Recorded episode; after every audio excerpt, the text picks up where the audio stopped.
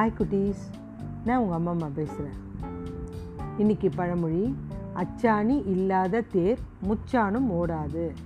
உருவத்தில் பெரிய தேர் ஓடுறதுக்கு உருவத்தில் சின்னதான அந்த ஆணி தேவை அச்சாணி. அந்த துணை இல்லைன்னா வண்டி ஓடாது.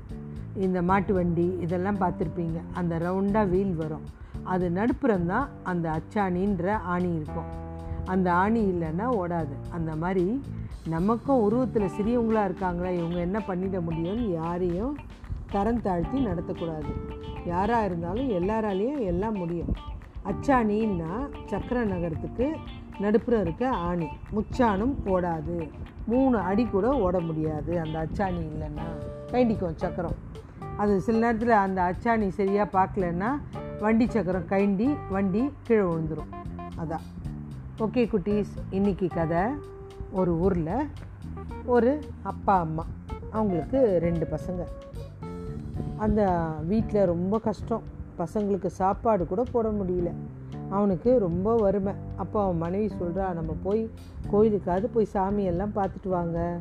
கடவுளாவது நம்மளுக்கு கண் திறக்காதான்னு பார்க்கலாம். அப்படின்னோடனே இவன் கிளம்பி கோயிலுக்கு போகிறான் கடவுள்கிட்ட வேண்டான் ஆண்டவா எனக்கு இப்படியெல்லாம் கஷ்டமாக இருக்க நீ தான் எனக்கு உதவணும் அப்படின்னு சொல்லி மனம் மாற வேண்டிட்டு வரான் வந்துட்டுருக்கும்போது அப்போல்லாம் ஊருக்கெல்லாம் எங்கேயாவது போனோன்னா ரொம்ப நாள் நடந்து தான் போனோம் வண்டியெல்லாம் கிடையாது.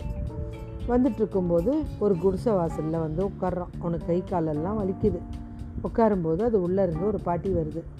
வந்துட்டு என்ன தம்பி இங்கே உட்காந்துருக்க அப்படின்னு கேட்குது இல்லை பாட்டி நான் சாமி கிட்ட போயிட்டு வரேன் கும்பிட்டுட்டு வரேன்.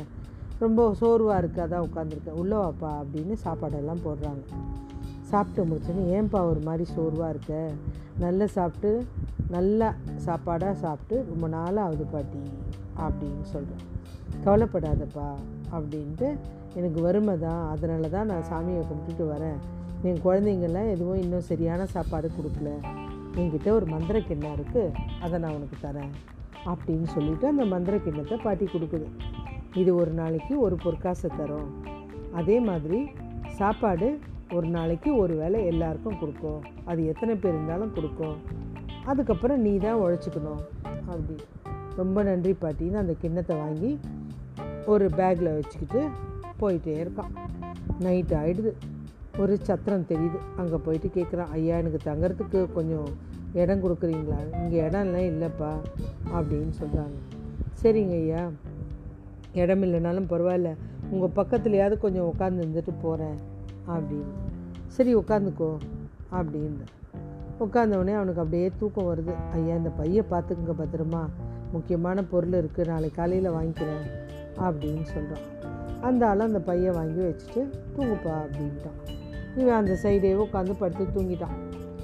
மறுநாள் காலையில் இவன் எந்திரிச்சு ஒரு பொற்காசு கொடுக்குறான் அவங்ககிட்ட ஏன்னா முந்தைய நாள் காசு இருக்குது அவங்ககிட்ட. கொடுத்துட்டு அவன் பையன் எடுத்துகிட்டு வீட்டுக்கு போகிறான் வீட்டுக்கு போனவொடனே மனைவியை பார்க்குறான். பார்த்துட்டு இந்த இதில் வந்து ஒரு மந்திர கிண்ணம் இருக்குது எடுத்து இன்றைக்கி பொற்காசு வரும். எடுத்துக்கோ அதுக்கப்புறம் மத்தியானம் நம்ம எல்லாருக்கும் உணவு வந்துடும் அப்படின்றான். பொற்காசு வருமானு திறந்து பார்த்தா அதில் எதுவுமே வரல. அது ஒரு வெள்ளிக்கிண்ணம். அந்த பாட்டி கொடுத்ததும் வெள்ளிக்கிண்ணம் மாதிரி தான் உடனே இதில் வருமே ஏன் வரல? நான் உடனே அவன் மனைவி சொல்கிறா இல்லை. பாட்டி கொடுத்ததுல தப்பு இல்லை. ஆனால் இது வந்து அந்த சத்திரத்தில் தான் மாறி இருக்குது நான் போய் கேட்டு வரேன். இப்போ போகாதீங்க அறிவாக யோசிச்சா நம்ம அந்த கிண்ணத்தை வாங்கிடலாம். அப்படின்றான். ஒரு ரெண்டு மூணு நாள் சைலண்ட்டாக ஆனப்புறம் அதே மாதிரி ஒரு கிண்ணம் எடுத்துகிட்டு இவன் போகிறான் திருப்பியும். ஒரு கிண்ணம் எடுத்துகிட்டு வெள்ளிக்கிண்ணம் மாதிரியே எடுத்துகிட்டு அந்த சத்திரத்துக்கு போகிறான் ஐயா இன்றைக்கி ஒரு நாள் இங்கே தூங்கிக்கிறேன். அடடா இவன் தானா? அந்த கிண்ணத்தில் ஒரு வெள்ளிக்காசு வருது. இது பொற்காசு வருது. அதுவும் இல்லாமல் உணவு வேறு வந்துச்சே.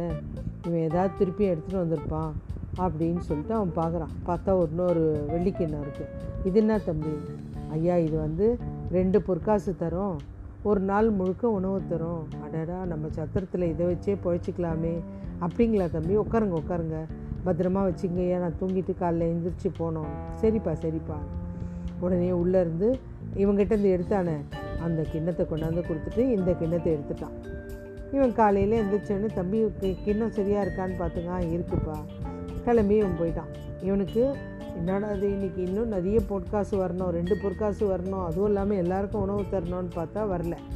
அதுதான் நம்ம ஒருத்தருக்கு தீங்கு நினச்சா அது நமக்கே திருப்பி வந்து சேரும்.